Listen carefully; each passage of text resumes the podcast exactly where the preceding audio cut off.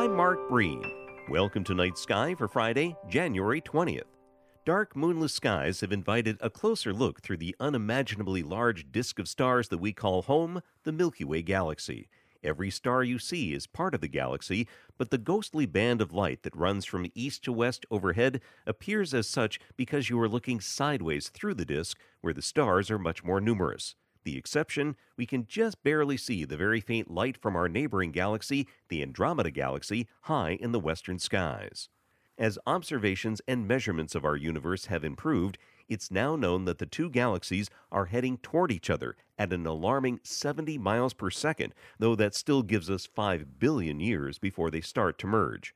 While you ponder that, make sure to look along the southwest horizon from 5:15 to 5:45 this weekend as Saturn, just above the much brighter Venus tonight, drops just barely to the right of Venus by Sunday night, the closest meeting of any two planets this year. Next week, continuing our exploration of the Milky Way and its connection to Orion on Night Sky. Night Sky is a production of Vermont Public and the Fairbanks Museum and Planetarium.